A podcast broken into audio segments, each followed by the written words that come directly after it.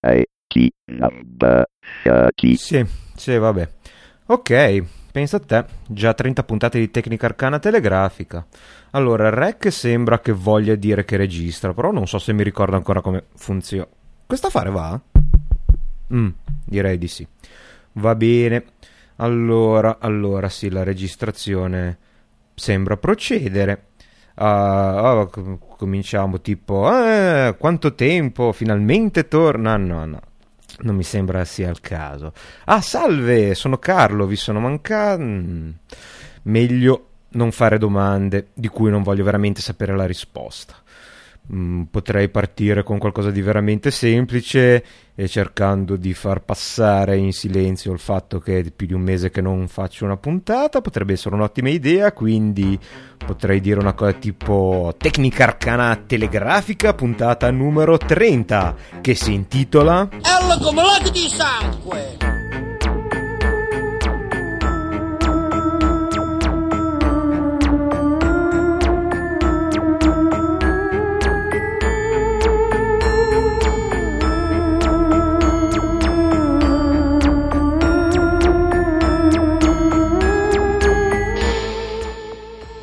Ehi, cos'è questo buco vuoto nella musica? Uh, facevo sempre qualcosa qui? Ah, sommario, sommario. In questa puntata di Tecnica Arcana Telegrafica parleremo di La storia dei videogiochi horror in edicola, un appuntamento da non perdere. Massacri reali e fittizi nel mondo dell'open source. Scopriremo com'è andata la causa legale di Hans Reiser, creatore del famoso file system, e scopriremo tutta la verità sul famigerato terrorista dell'open source. Tutto questo e molto altro ancora, compreso nazisti su dischi volanti, tra pochissimo su Tecnica Arcana Telegrafica numero 30.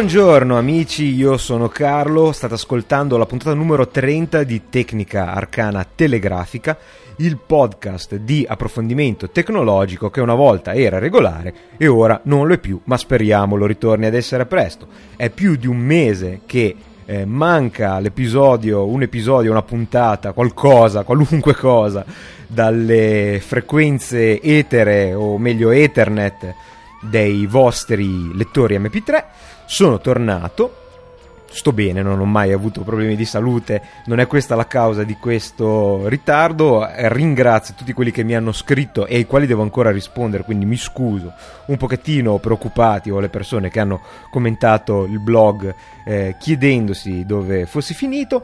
Eh, riprendiamo la regolare programmazione, come si dice, di Tecnica Arcana e sapete che ho installato Ubuntu 8.04 Hardy Heron. Sapete anche, probabilmente, se leggete il mio blog accessibile anche dalla pagina di Tecnica Arcana, che l'esperienza è stata, eh, potrei dire, non delle più entusiasmanti, anzi, posso dire tranquillamente, forse la peggiore in assoluto. È vero che siamo anche abituati molto bene. Io ricordo la prima eh, installazione di Ubuntu eh, 4.10, la cosa che mi stupì di più all'epoca era l'assenza di bloatware. Ero passato da distribuzioni come Mandrake, eh, credo si chiamasse ancora Mandrake o comunque Mandriva, eh, che erano una cosa pazzesca, avevano tre browser, quattro programmi di posta elettronica, 5-6 programmi di instant messaging, ha la pulizia e l'eleganza di un desktop semplice come quello di Ubuntu. E allora erano queste le cose che si notavano.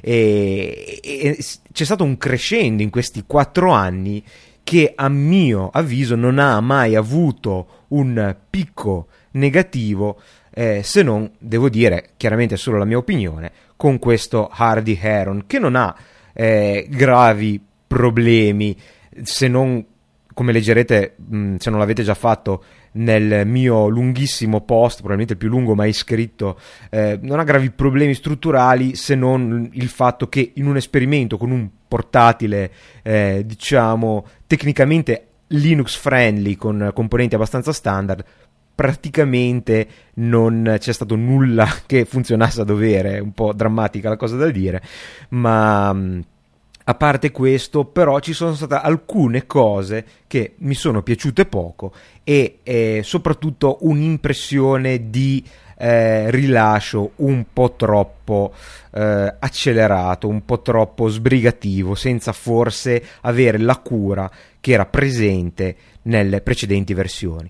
Questo è un problema che, anche a giudicare dai vostri commenti a questo post, è piuttosto diffuso. Ovviamente c'è sempre chi è felice e c'è sempre chi è comunque contrario o ha qualcosa da lamentarsi a tutte le release e questa non fa assolutamente eccezione. Tuttavia non voglio parlarvene adesso perché per dimostrarvi che Tecnica Arcana riprende a piena velocità Giovedì prossimo, giovedì della prossima settimana, 29 maggio, torna Tecnica Arcana Live. Parleremo proprio di Linux in generale, di questa nuova release se ne avete voglia. Non vi, non vi do la scaletta perché come sapete Tecnica Arcana Live è una trasmissione che potete seguire in diretta su Ustream, una trasmissione comunque solo audio, quindi vi dico già non vi preoccupate se non vedete il video perché avremo eh, la banda che sarà occupata dalle vostre chiamate, potete chiamare con Skype, partecipare alla trasmissione. Se non, se non avete mai ascoltato neanche le registrazioni, eh, fatelo perché è una cosa abbastanza dal mio punto di vista divertente e partecipativa. Se siete neo utenti di Linux, avete domande, non sapete proprio da che parte iniziare, non sapete come installare Linux per, eh, senza rovinare la vostra installazione, volete sapere se il vostro computer può reggere eh, un'installazione di Linux, qual è la distribuzione migliore per voi, bene, chiamate, seguite le istruzioni che troverete nel blog nella pagina di Tecnica Arcana a partire probabilmente da qualche giorno prima del 29 maggio, giovedì prossimo, ripeto, alle 21.30 di sera circa. Seguirete in diretta potete chiamare con Skype e poi ci sarà, per chi non ha potuto intervenire in diretta, la registrazione. Nuovi utenti, utenti navigati che hanno provato Ubuntu e si sono trovati bene o male con la nuova versione. Sarà un dibattito aperto, cercheremo anche di stabilire le, il futuro di questo sistema operativo che in alcuni settori probabilmente vedrà un'esplosione eh, spaventosa, straordinaria come mai non c'è stata prima, come ad esempio la telefonia mobile o i piccoli computer come l'III PC di cui abbiamo già pra- parlato e che grazie all'amico Danilo Olivieri ho potuto provare in maniera piuttosto estesa al museo della Apple, macchinina eccezionale l'IPC a parte ta- i tasti della, del touchpad che sono orribili, tutto il resto lascia veramente con la bocca aperta. Ma ripeto, ne parleremo giovedì prossimo. Partecipate se vi va, sarà probabilmente molto divertente come è stato nelle due precedenti edizioni. Non siate timidi, l'unica cosa che vi serve è un computer che supporti Flash, compreso Linux con Flash eh, di Adobe. Se volete partecipare e con una chiamata vi serve Skype e chiaramente un microfono e un paio di cuffie e quindi ci sentiamo presto eh, in diretta sulle frequenze di Tecnica Arcana.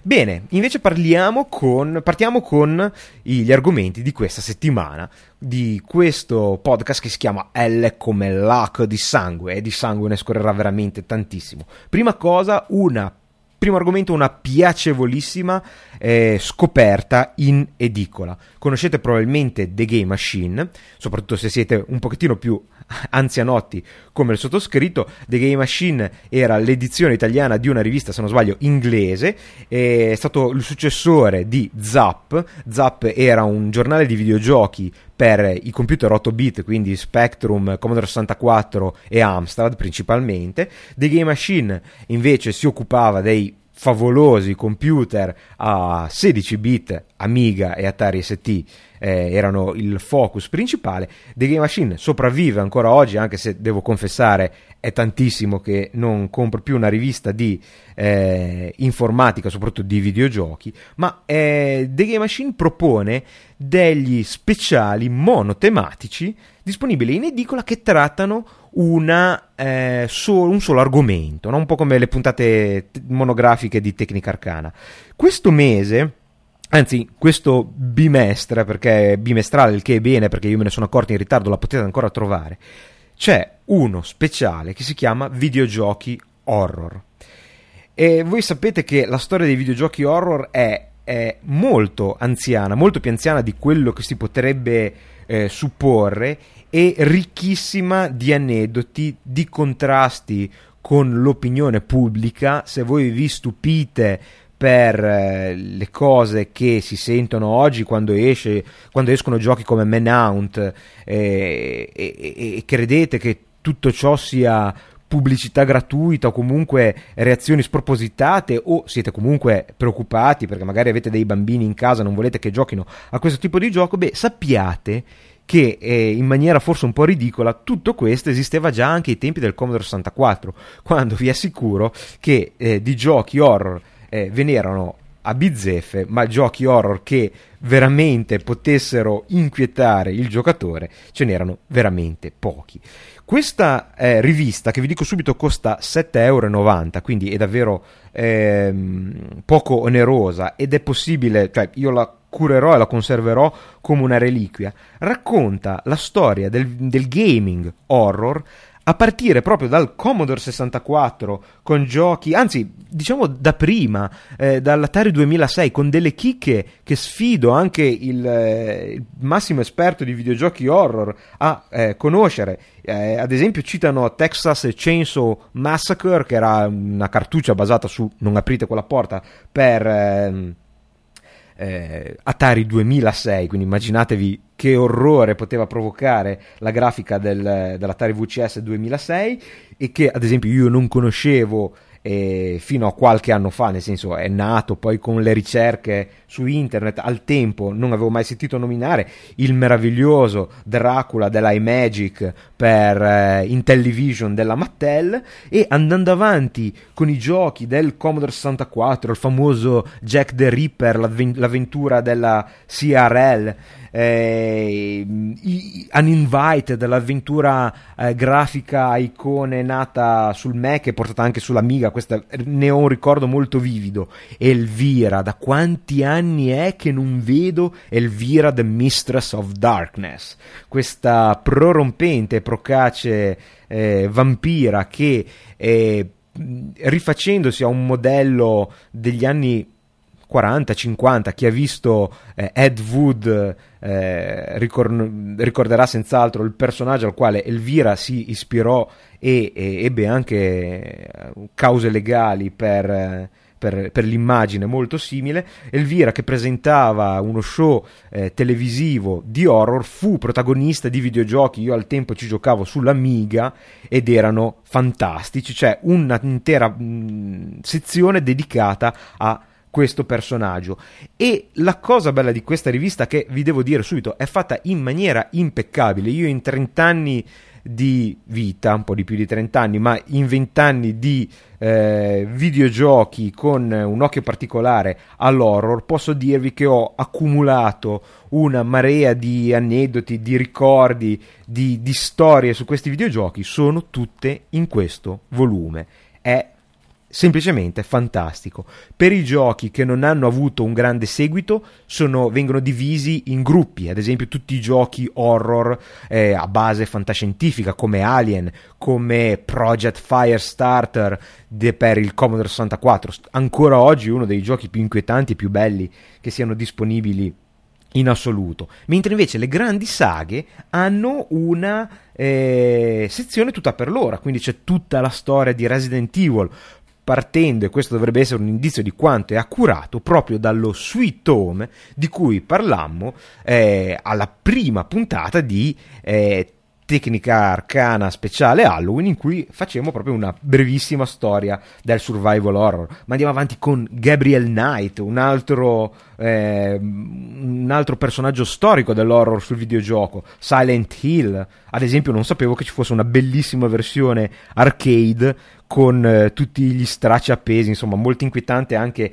il cabinet. Tutti i giochi horror che hanno avuto come eh, sfondo il, i racconti del grande scrittore di Providence, quindi H.P. Lovecraft, con eh, quindi tutti i giochi basati sui miti di Cthulhu e tutti i giochi giapponesi. Questa rivista è fantastica, si conclude con eh, i giochi nuovissimi come Fear, Bioshock, ovviamente i vari, i vari, Doom, ma anche perle come i giochi di ehm, Dylan Dog eh, che furono prodotti per PC e per Amiga dalla italianissima Simul Mondo e si conclude con eh, i vari film eh, che prodotti da il, il, il, grande regista, l'unica persona che ha potuto detronizzare è il già citato Ed Wood, cioè i film di Yule Ball, che è considerato un pessimo regista. Non so se avete visto House of the Dead o, o, o, come si chiamava quello veramente pessimo? Ah Alone in the Dark. Alone in the Dark ha fatto veramente un massacro. Eh, però io non considero lui un cattivo regista mi piacciono tantissimo i film anche perché chi lo critica ha, eh, la, brutta, eh, brutta abitudine di, essendo un pugile dilettante, ma pur sempre un pugile, di invitare gentilmente, o meglio di sfidare i giornalisti che criticano i suoi film a un incontro di box. Quindi a me piacciono tutti, soprattutto Alone in the Dark eh, devo avere un sacchettino da qualche parte, beh, cerco di resistere. Ma eh, anche tantissime piccole chicche dimenticate. Chi legge il blog sa che sono un fan di Clive Barker, il bellissimo Undying, che era un gioco per PC che introduceva elementi veramente innovativi come la preveggenza e le visioni in, in parti di, di, questa casa infestata in cui eh, il gioco si, si, svolgeva, addirittura i mod, le modifiche per rendere ancora più orrorifico giochi già abbastanza inquietanti come Half-Life 2 e addirittura una piccola citazione a uno dei miei giochi preferiti in assoluto, il grandissimo Sanitarium, del quale conservo ancora oggi una, la copia nell'edizione deluxe con la copertina tridimensionale, veramente una cosa meravigliosa. Quindi per 7,90 euro, se siete eh, amanti di, dei giochi horror, non potete assolutamente perdervi The Game Machine pre- presenta videogiochi horror, perché appunto la, la qualità del prodotto è eccezionale, il prezzo è basso e poi c'è una sorpresa. Per 7,90 euro vi è in omaggio la copia originale di Penumbra Overture che è un survival horror abbastanza recente, ne abbiamo già parlato su Tecnica Arcana perché è uno dei pochi giochi commerciali ad avere una versione anche per Linux, vi è il primo episodio, purtroppo è uno di quei giochi episodici che quindi bisogna poi comprare anche gli altri per eh, sapere quanto eh, co- come, va, come, va, avanti la storia, però ha il valore commerciale di 19 euro e invece lo trovate allegato nella sua bella confezione originale e purtroppo per Windows. E mi sembra di ricordare, è un acquisto recente, non ce l'ho in mano, sentite la, la, la scatoletta. E, mh, mm, purtroppo eh, temo che eh, Fractional Game non utilizzi la formula invece molto intelligente di, di software, cioè quella possibilità di acquistare un gioco per PC e poi scaricare i binari per Linux, utilizzare il DVD o il CD del gioco per PC per farlo girare su Linux. E questo gioco è nella sua versione per Windows e non credo sia possibile legalmente utilizzarlo sul PC, a meno che non funzioni su Wine, questo adesso non, non lo so, però non è possibile se pensavate di magari scaricare i binari per Linux come si fa ad esempio con Doom 3 non credo sia questo il caso. Non ho ancora verificato, ma mi sembra di ricordare proprio un utente arrabbiato che scriveva nei forum un po' di tempo fa eh, che questa possibilità non c'era. Comunque, tutto questo per 7,90 euro e cosa volete di più? Non è uno spot pubblicitario, ma è veramente entusia- entusiasmo allo stato puro. eh, se, se, vi piace il genere dateci un'occhiata. E invece passiamo purtroppo eh, dal sangue fittizio che può essere divertente se amate il genere, al sangue almeno presunto ma reale. Purtroppo eh, un grande personaggio di spicco nel mondo del, dell'open source, ovvero Hans Reiser, è stato mh, coinvolto, lo sapete, ne abbiamo anche già parlato, in un, una brutta faccenda in quanto fu arrestato nel 10 ottobre del 2006 dall'FBI perché sospettato di aver ucciso la moglie che è scomparsa e non è ancora stata trovata. Purtroppo il 29 aprile 2008 la, la causa è, ha avuto termine ed è stato condannato in primo grado per uxoricidio. Eh, quindi eh, questo personaggio controverso, senza dubbio geniale del mondo dell'open source, eh, temo starà ben lontano dalle scene dello sviluppo attivo del, del suo prodotto principale per un bel po' di tempo. Hans Razer era l'autore di un file system innovativo e ad alte performance chiamato Razer FS. Questo eh, file system, probabilmente gli utenti nuovi di Linux non lo conoscono tantissimo perché con l'avvento di Ext3 è, è sceso un pochettino dalle, è andato un pochettino in disuso diciamo ma eh, per chi usa Linux da tanto tempo eh, come me sa che eh, per un lungo periodo di tempo, appunto quando X3 era ancora in sviluppo e, e quindi l'alternativa era X2, la versione precedente, eh, Razer FS3 è stato uno, probabilmente il più diffuso eh, file system dotato di journaling presente in quasi tutte le distribuzioni. Io l'ho usato su tantissimi computer ed era effettivamente eh, un prodotto estremamente valido. Il eh, journaling è un sistema che praticamente eh, tiene traccia delle operazioni che saranno fatte e sono state fatte in modo da poter eh, risistemare diciamo il file system in caso di crash quindi eh, se vi state chiedendo perché non esiste o comunque è molto raro dover fare una scansione del disco come invece si faceva con il vecchio Windows eh, 95 e famiglia col vecchio FAT32 è proprio perché i sistemi operativi moderni, un sistema che ha anche NTFS di, di Windows NT in poi, eh, non necessitano questa operazione proprio perché riescono a stabilire quale operazione è stata interrotta e ovviamente non salvare i dati se i dati non sono stati scritti, ma ripristinare l'integrità del file, del file system in maniera del tutto automatica.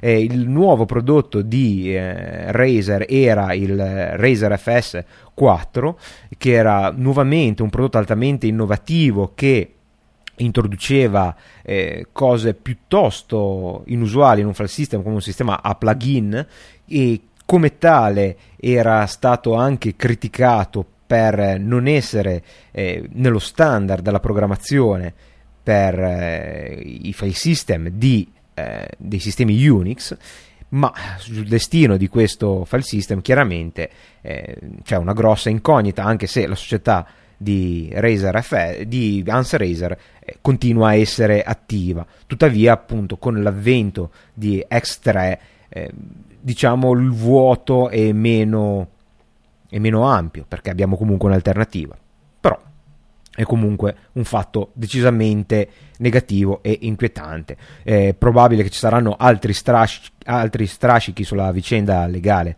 di Razer che eh, seguiremo con interesse. Torniamo invece nel più leggero regno della fantasia con eh, una notizia di qualche tempo fa veramente ridicola, e veramente comica, anche se tuttavia usa una parola che non si dovrebbe mai utilizzare per scherzare, ovvero terrorismo. Probabilmente avete visto tutti Iron Man, il film. Lasciatemi spendere un paio di parole su questo film perché è assolutamente fantastico.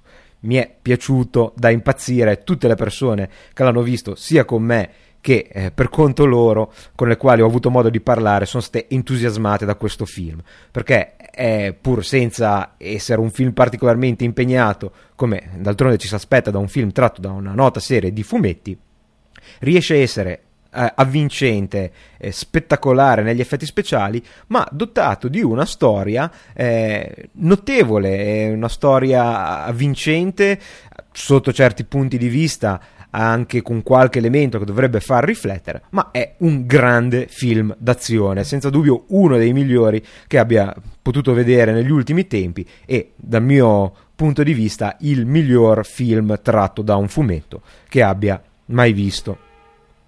Tuttavia, eh, questo film basato appunto sulle avventure del miliardario Tony Stark, eh, il famoso personaggio dei fumetti Marvel, eh, fabbricante di armi di giorno e giustiziere mascherato di notte sotto le spoglie metalliche di Iron Man, quindi con questa armatura ad alta tecnologia eh, costruita e ideata in un periodo difficile, ovvero durante la prigionia in Vietnam nel fumetto originale e in Afghanistan, un pochettino quindi eh, aggiornato nella, com, nella versione cinematografica, ma comunque abbastanza fedele all'originale anche nell'aspetto di queste primordiali armature e um, combatte contro, non voglio fare alcuni, nessuno spoiler, ma combatte contro un nemico storico anche nel fumetto.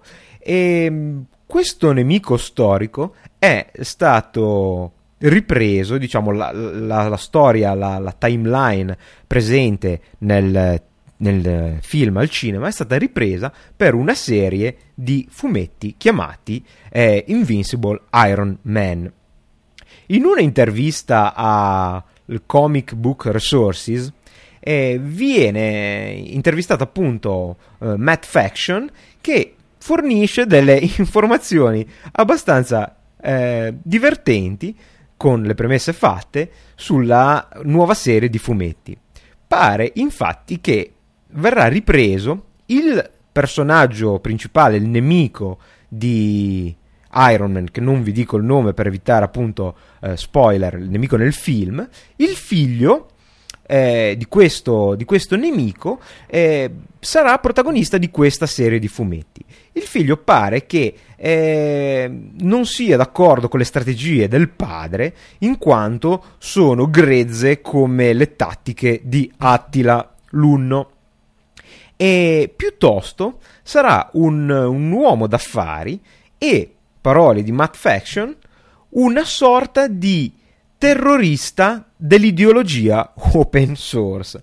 Questo ha mh, creato parecchio divertimento e parecchie sopracciglia alzate nel sospetto, in quanto eh, chiaramente, pur non sapendo ancora esattamente eh, quale sarà lo, diciamo, lo sviluppo di questa ideologia open source da terrorismo, eh, l'autore del, del fumetto precisa Windows vuole essere su ogni computer nel mondo, ma Linux e il figlio di questo nemico vuole distruggere ogni computer nel mondo. Cosa ne uscirà fuori? Non si sa. Eh, alcuni osservatori nel, nel, mondo dell'open source notano come eh, questo tipo di cose succedano. Questo tipo di cose vuol dire gente che produce materiale senza avere chiaramente eh, un, un'idea precisa di cosa si stia parlando. E, sì, è proprio la, l'impossessarsi di una parola eh, sulla bocca di tutti, una parola eh, comune, di moda potremmo anche dire, e farne un uso chiaramente fuori di ogni contesto. Ed è comunque interessante perché se la parola è open source eh, vuol dire che il mondo che stiamo vivendo e che portiamo avanti col, con l'uso di software open source sempre per un lungo periodo di tempo relegato al, al mondo degli appassionati, dei geek, eh, sta uscendo veramente sul mercato mainstream, non solo con cose utili come l'introduzione dell'open source nella scuola, nei computer, nei telefoni, ma anche con queste scemenze che dal mio punto di vista, eh, se si sa quello che, eh, di, di, cui si sta parlando, fanno poco danno e possono anche essere divertenti. Certo, è una cavolata pazzesca, però è una cavolata open source che è meglio di una cavolata proprietaria. Ma torniamo al mondo dei videogiochi. Come saprete è uscito Grand Theft Auto 4, gioco attesissimo e controverso della Rockstar Games, sempre molto in tema col titolo dell'episodio, in quanto si è sempre interpretato un uh, criminale in, uh, libero di, di, di, di, fare disastri in una città più o meno fittizia degli Stati Uniti. E questo videogioco è uscito, è disponibile per le maggiori console, principalmente per eh, Xbox 360 e eh, PlayStation 3 andando a aumentare la lista dei giochi di questa seconda console che effettivamente comincia grazie soprattutto al prezzo abbassarsi del prezzo e al fatto che il Blu-ray ormai è standard a crescere un pochettino nei numeri ma eh, Grand Theft Auto eh, nella versione 4 pare essere un gioco eh, veramente straordinario dal punto di vista tecnico, tralasciando per un attimo le solite polemiche, ovviamente in tutto il mondo, compreso l'Italia, c'è già stato chi lo vuole bandire, sapete bene qual è la mia opinione riguardo a questo tipo di giochi. Eh, tuttavia, eh, da quello che ho sentito, vi spiegherò poi perché sarà un gioco che probabilmente non giocherò mai, eh, e non solo perché non ho nessuna delle due console, ma il livello di dettaglio di questo gioco sembra eh, stratosferico. Eh, si parte da cose come una rete internet all'interno del gioco. Ho sentito che addirittura si può fare online dating dagli internet caffè o roba del genere, rispetto delle eh, situazioni temporali, quindi al mattino eh, o comunque a, a, tarda notte trovate i netturbini che svuotano i cassonetti dell'immondizia, una grandissima libertà d'azione, addirittura la possibilità di ascoltare musica sull'autoradio come si è sempre potuto fare in questo, in questo almeno nei, nelle versioni più recenti di questo tipo di gioco e addirittura poterla acquistare online. Questa è una bella eh, sinergia fra il mercato musicale e il mercato del videogioco. Ma eh, GTA 4 ha anche battuto ogni record di vendita, compresi quelli che sembravano irraggiungibili, tipo Halo 3. Infatti, le vendite sono strabilianti, qualcosa di mai visto prima e non per una piccola frazione. GTA 4, nonostante l'economia eh, piuttosto stentata negli Stati Uniti e non solo, dimostra come alcuni settori siano in eh, verità molto molto attivi anche in questo periodo apparentemente di crisi. GTA 4 ha venduto nelle prime 24 ore 24 ore 3,6 milioni di copie, fatturando 3, 3, 310 milioni di dollari. Halo 3 eh, fece incassare a Bungie e a Microsoft 170 milioni di dollari. Quindi praticamente eh, GTA 4 ha doppiato quasi Halo 3. E invece l'ultimo Harry Potter, tanto per fare un esempio su un mercato più mainstream, eh, fruttò 220 milioni. Eh, Halo qua, eh, scusate, eh, GTA 4 è già nel, nel Guinness dei primati in una maniera clamorosa. Se siete amanti di questa saga, probabilmente avrete già la vostra copia. Come vi dicevo, io difficilmente giocherò. Credo eh, GTA 4 eh, non, probabilmente non lo vedrò mai neanche di, di striscio, ma in effetti neanche gli altri eh, episodi della serie mi attirano particolarmente. Credo, eh, se non sbaglio, di aver giocato il primo sul PC, se non addirittura sull'Amiga, perché eh, la saga di GTA quando era ancora vista dall'alto con la visione a volo, volo d'uccello era un gioco di EMA se non sbaglio eh, creatori anche di altri giochi come Menace eh, per eh, Amiga e Blood Money il suo, suo seguito giochi tecnicamente all'avanguardia. E questo GTA 4 sembra essere veramente il pinnacolo della tecnologia e oltretutto nella versione Xbox 360 è anche espandibile. In tutte le versioni è possibile giocare online. Ci sono una marea di mezzi che si possono rubare e utilizzare per andare in giro appunto a fare disastri ma tutto sommato a me i giochi violenti realistici piacciono veramente poco. Mi piacciono i giochi horror quando hanno una forte connotazione di fantasia, quando sono plausibili, quindi giochi che eh, riguardano la criminalità organizzata mi piacciono molto meno. Beh, comunque eh, è una questione di gusti e senza dubbio avrà fra gli ascoltatori tantissimi fan che probabilmente in questo momento ci staranno giocando. E passiamo ora all'appuntamento fisso intitolato Dai addosso a Windows Vista e con un, uh, un interessante articolo eh, scritto da una persona altrettanto interessante che è John C. Dvorak, un eh, giornalista americano storico nel mondo delle tecnologie, fa anche parte lui della gang di Twitter, nel senso di... anzi forse non credo che il termine giusto sia Twitter, non come eh, persona che utilizza eh, Twitter, ma come ospite fisso di Twitter, la trasmissione di Lio Laporte, che sapete eh, ascolto molto volentieri. E ha una bella, un bell'articolo, un bel editoriale su pcmag.com nel quale eh, annuncia gli 11 pilastri del fallimento di Vista. Ovviamente è molto critico, ovviamente perché chi conosce John C. Dvorak sa che è molto critico su qualunque cosa.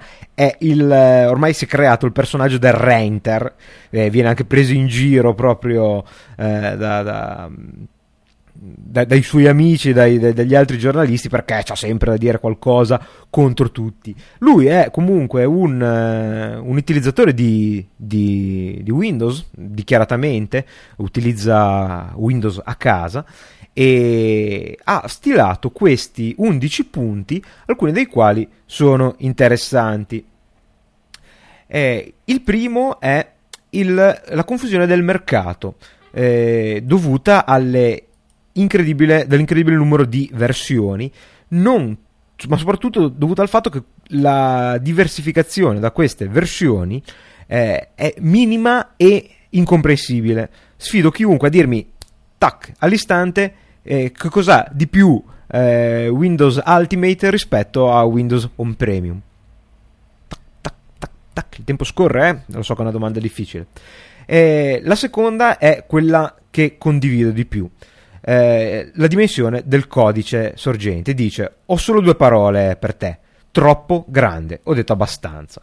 In effetti, eh, una ehm, discussione che sta avvenendo eh, fuori anche pro- appunto su eh, trasmissioni radiofoniche molto popolari come appunto The Tech Guy di, del citato Lio Laporte è il fatto che dopo aver sentito parlare tanto male di Windows Vista la gente poi alla fine compra comunque il computer nuovo con Windows Vista e dice ah ma tutto sommato rispetto a quello che si diceva non è poi così male. Ed effettivamente devo essere assolutamente d'accordo. È semplicemente un'ennesima versione di, vista, di, di Windows scusate, con alcuni vantaggi e con alcuni difetti. Il problema è che eh, la gente da vista dopo tutti questi anni di sviluppo si aspettava un salto se non proprio come quello che è avvenuto fra oh, macOS 9 a macOS 10 ma qualcosa di simile. Invece eh, abbiamo visto anche in questo podcast che si è spesa tantissima energia per eh, i contenuti protetti, i contenuti premium, fare sistemi di DRM che eh, coinvolgono l'intera catena dello streaming di contenuti ad alta definizione a partire dal dischi e a finire ai cavi e alle interfacce con, eh, per, verso il televisore. Mentre invece, non so, tutta questa energia si poteva spendere ad esempio per eliminare il registro, che è una delle maggiori cause del fatto che Windows Vista quando lo si installa va abbastanza bene, dopo un mese è già molto più lento, cosa che con Linux sappiamo non succede o succede in minore frequenza per motivi diversi, perché è ovvio che se installate 10 applicazioni e 10 applicazioni si sistemano sul eh, vassoio di sistema, sul SysTray, queste consumano energia, eh, scusate, consumano potenza, ma sapete benissimo anche che se questa applicazione su Vista eh, o su Windows in generale le rimuovete, comunque non si torna mai alla situazione di partenza. E una delle cause è il registro tanta energia poteva essere eh, implementata per trovare una eh, soluzione meno invasiva, meno invadente. E ne parleremo perché eh, ho una mia idea abbastanza precisa su cosa poteva essere fatto per Windows Vista, eh, assolutamente discorsi, discorsi da bar, no? eh, ma cosa ne pensi di Windows Vista? Ma secondo me hanno sbagliato quasi tutto. E andiamo avanti però con quello che dice John C. Dvorak, stiamo parlando di lui. Eh, componenti mancanti. E si riferisce chiaramente a WinFS, il sistema operativo basato su database che sembrava eh, era, era pubblicizzato come uno dei punti focali della nuova versione, invece è stato mollato. Eh, prima di addentrarci ancora, eh, ora tutti stanno guardando verso Windows 7. Windows 7 venne promesso ancora una volta come una riscrittura radicale di Windows e ehm, tecno- basata su tecnologie eh, relativamente nuove con una forte, inte- forte integrazione col framework.NET eh, speriamo che non faccia la stessa fine di Vista perché anche Vista sembrava una riscrittura piuttosto radicale in realtà è stato solo un piccolo aggiornamento eh, il quarto punto invece di John C. Dvorak è il eh, consumo delle batterie dei laptop eh, questo doveva, dice, era previsto che fosse eh, sistemato con eh, codice speciale gli hard disk ibridi, cioè quelli che montano una parte di flash RAM e, e la tecnologia tradizionale dei dischi rotanti degli hard disk, ehm, ma eh, le, il punto eh, successivo ci dirà che così non è andata. Io su questo però non posso mettere mh, becco perché non ho mai eh, utilizzato vista su un laptop, quindi non ho idea delle batterie, della, dell'efficienza nelle batterie. Il quinto punto è di nuovo un punto piuttosto saliente, ovvero il fiasco degli hard disk ibridi. Si pensava che eh, nella transizione fra i dischi eh, allo stato solido, quindi completamente basati su flash, e i dischi invece basati sulla tecnologia tradizionale dei dischi rotanti magnetici, ci sarebbe stata una generazione intermedia di dischi con sempre i dischi rotanti, ma anche una porzione allo stato solido che eh, doveva servire per migliorare le prestazioni, per parcheggiare i dati in, eh, in, attesa poi della scrittura sul disco. Effettivamente, da come stanno andando le cose e dal numero di computer portatili che comincia a eh, avere a disposizione almeno come opzione eh, i dischi allo stato solido, da come la vedo io e da come la vede John C. Dvorak, sembra che questa generazione in realtà ormai sia di dischi ibridi sia già passata alla, uh, nel dimenticatoio o comunque non ha avuto la importanza fondamentale che sembrava dovesse avere. Sesto punto, eh, gli adesivi vista capable. Non credo che non abbiamo nulla da aggiungere, ne abbiamo già parlato fino all'ultima, eh, fin dall'ultima puntata. Se non ve la ricordate per il tempo passato, andatevela a riascoltare. Settimo, Missing Driver Stessa cosa, driver che mancano, eh, due puntate fa di tecnica arcana telegrafica. Questo è il, il prossimo punto, che è il punto numero 8 chiamato Conflicted Advice, cioè consigli conflittuali, è, è messo in modo un po' strano nel, nell'articolo secondo me, però ha un fondo di verità, cioè dice che eh, molti osservatori hanno consigliato di non aggiornare mai a vista un computer esistente, esclusivamente di comprarlo con vista preinstallato. Altri invece, mm, mi permetto di dire che sono una minoranza, hanno detto che l'upgrade eh, era una cosa che andava bene e ehm, invece il, eh, altri, fra cui gli stessi direttori di Microsoft, hanno aggiornato e poi si sono lamentati questo, mh, mm, John C. Dvorak dice Microsoft avrebbe dovuto mettere su un sito specializzato che, eh, nel quale potesse, gli utenti potessero avere informazioni su quale macchine sarebbero stati aggiornabili e con che prestazioni e quali no. Questa è una critica molto diffusa, ovvero dalla mancanza e dalla sbagliata strategia di PR di relazioni pubbliche, di pubblicità di Microsoft, che in effetti sembra aver subito passivamente tutte le critiche fatte al sistema operativo, anche senza puntare troppo sugli elementi positivi che indubbiamente ci sono stati nel eh, passaggio da XP a Vista. Una cosa che mi lascia eh, molto sorpreso da un articolo di John Dvorak che è sì critico con tutto ma considera poco più che lobotomizzati gli utenti Linux, non proprio in questi termini, ma li considera proprio i geek nerd che se ne stanno nel basement, nelle cantine, con i loro computer aperti a, a compilare kernel, a fare cose del genere, dice che eh, un CD di test eh, o promozionale che potesse lanciare Vista come Nopix Linux sarebbe stata una buona idea. Questo è abbastanza sconvolgente perché eh, John Dvorak è sempre molto critico contro Linux e invece prendere eh, uno dei pilastri fondamentali della promozione di Linux, perché senza Knopix eh, molti utenti hanno fatto eh, il, le, le, prime esperienze con Knopix e si sono resi conto che è un sistema operativo eh, tutto sommato piuttosto amichevole, mo- molto spesso abbastanza simile a quello che già u- utilizzavano. E- ed è interessante vedere come un, eh, appunto un, un, pilastro, perché è vero anche che Knopix è anche un grandissimo tool, però è, è stato proprio uno strumento promozio- promozionale non indifferente.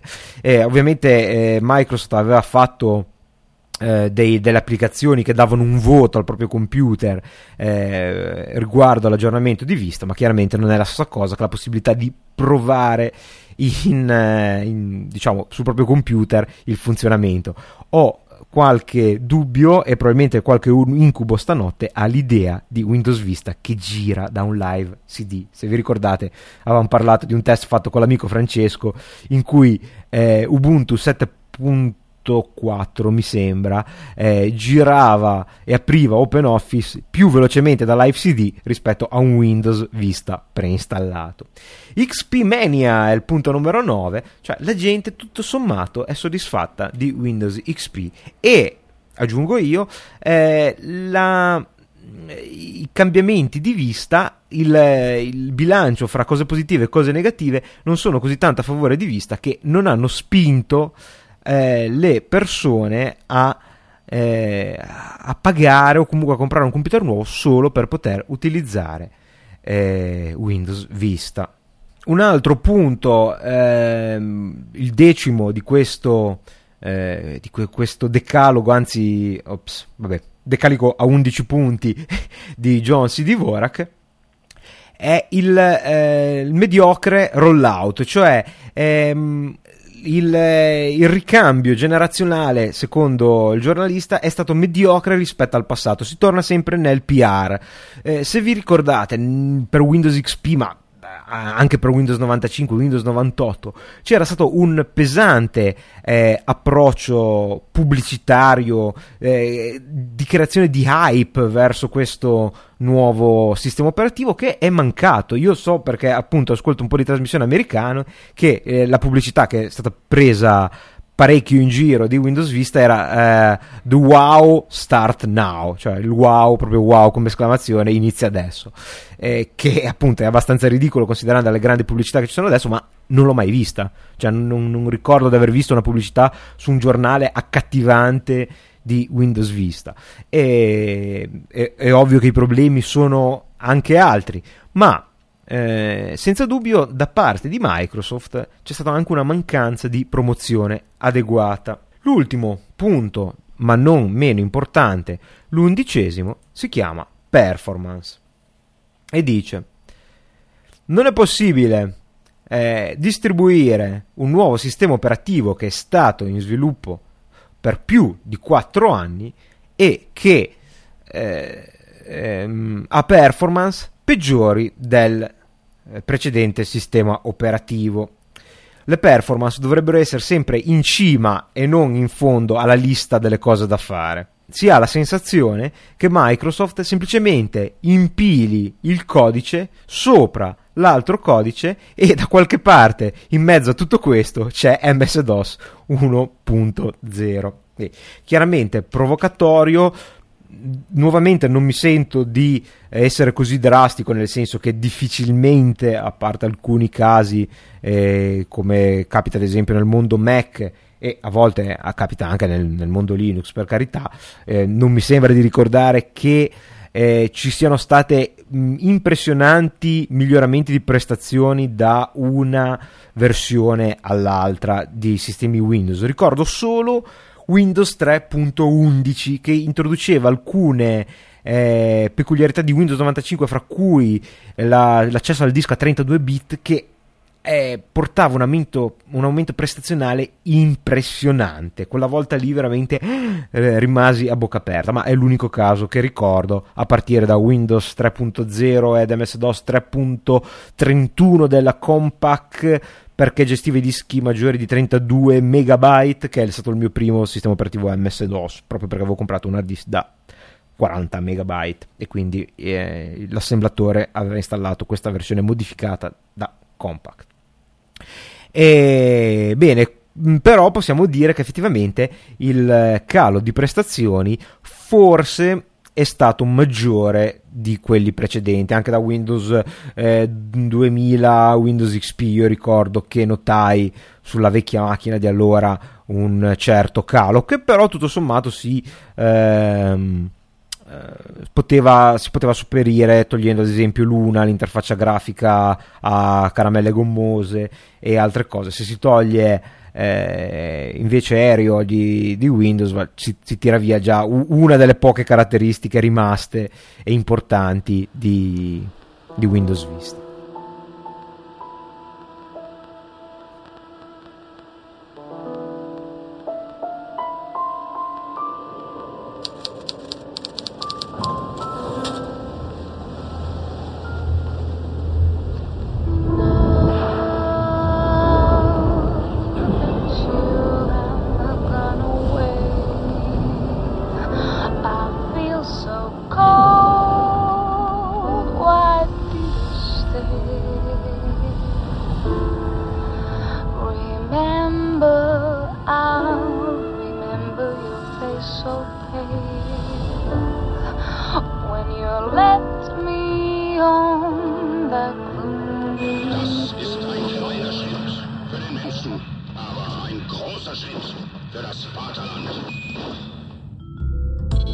Bene, concludendo e passando a una musica ben più inquietante e scusandomi per l'assenza per questa puntata della rubrica della posta che tornerà già dalla prossima, vi segnalo che gli autori di Star Wreck, un film finlandese parodia di eh, Star Trek, di cui vi parlai un paio di anni fa in una delle prime puntate telegrafiche di Tecnica Arcana, eh, presentandovelo come un esempio di eh, un futuro in cui le major eh, avrebbero avuto un minore eh, peso perché la cinematografia amatoriale eh, stava prendendo per, per, l'epoca era qualcosa di, di sconvolgente eh, dimensioni e qualità inimmaginabili grazie all'accessibilità di strumenti di computer grafica alla portata di tutti o quasi, quindi solo con il talento si riusciva a fare un film dai grandi effetti speciali, tanto che Star Wreck eh, fu anche acquistato i diritti nonostante fosse distribuito gratuitamente in finlandese doppiato in inglese, almeno dal sito, scusate non doppiato, sottotitolato in inglese dal sito ufficiale, fu anche venduto e credo anche in Italia da, da, da qualche canale satellitare o pay tv, ehm, quindi è possibile addirittura farci dei soldi con, eh, come abbiamo già detto tante volte su Tecnica Arcana, con un, eh, un lavoro liberamente scaricabile da internet. Bene, i creatori, i finlandesi creatori di questo Star Wreck tornano con un altro film. Eh, il primo era, se volete, provinciale perché basava gran parte del suo umorismo su situazioni e personaggi locali, eh, gran, un attrito che mi risulta esserci fra i finlandesi e i russi e quindi eh, insomma non ave- probabilmente non era stato creato con eh, l'idea di eh, sbancare anche all'estero, invece ha avuto grande successo in tutto il mondo. Questo sembra un lavoro grandissimo, non ci sto già da tantissimo tempo, è uscito finalmente il trailer, il, anzi il teaser da, del quale sentite la musica in sottofondo, è Iron Sky. Immaginate ci sono in realtà alcune leggende urbane che raccontano questa storia, che nel 1945, sul eh, crepuscolo della seconda guerra mondiale, i nazisti i, i gerarchi riescano a scappare nelle basi segrete in Antartide che eh, erano riusciti a costruire durante la loro dominazione dell'Europa. In queste basi segrete si cela un eh, mistero veramente inquietante, cioè la eh, costruzione di razzi per la fuga verso la Luna. E se nel 1945 i nazisti riescono a scappare sulla Luna e, e quindi a salvarsi, a ricostruire le loro eh, forze per un attacco in massa, ora i nazisti sono pronti a tornare a bordo di dischi volanti e minacciare nuovamente il pianeta. Questo che è uno scenario molto comune alle storie ucroniche e della letteratura pulp basata nella seconda guerra mondiale che a me piace da impazzire, eh, ad esempio nel campo dei videogiochi eh, un, possiamo citare eh, Castle Wolfenstein oppure nel campo dei fumetti Hellboy in cui si vedono storie alternative con elementi di, di fantascienza o di horror e sembra molto molto promettente. Il, de, il teaser è fatto benissimo come qualità anche confrontandolo col già ottimo Star Wreck e quindi penso che presto avremo qualcosa di molto carino da vedere si spera sempre non ho ancora visto eh, notizie sul, eh, sulle licenze ma si spera eh, ah, ecco, chiedo scusa, ho appena fatto lo scrolling della pagina e vedo che è, Attribution Non Commercial Share Alike. Eh, penso che anche il film definitivo sarà rilasciato con questa licenza e quindi avremo un nuovo film da guardarci in tutta comodità sui nostri lettori di DVX gratuitamente e auguro a tutto il team dell'Energia Production di riuscire a bissare il successo e di portarsi a casa anche qualche bel soldino. Con voi invece ci vediamo tutti giovedì 29 maggio 2008 per un episodio di Tecnica Arcana Live completamente dedicato alla vostra esperienza con Linux. Vi saluto a presto e questa volta spero che sia veramente a presto. Da Carlo un saluto, a risentirci su TA. T come terremoto e tragedia. E A come adesso venga e ti sfascia le corna. Votate per l'am! Votate per l'am!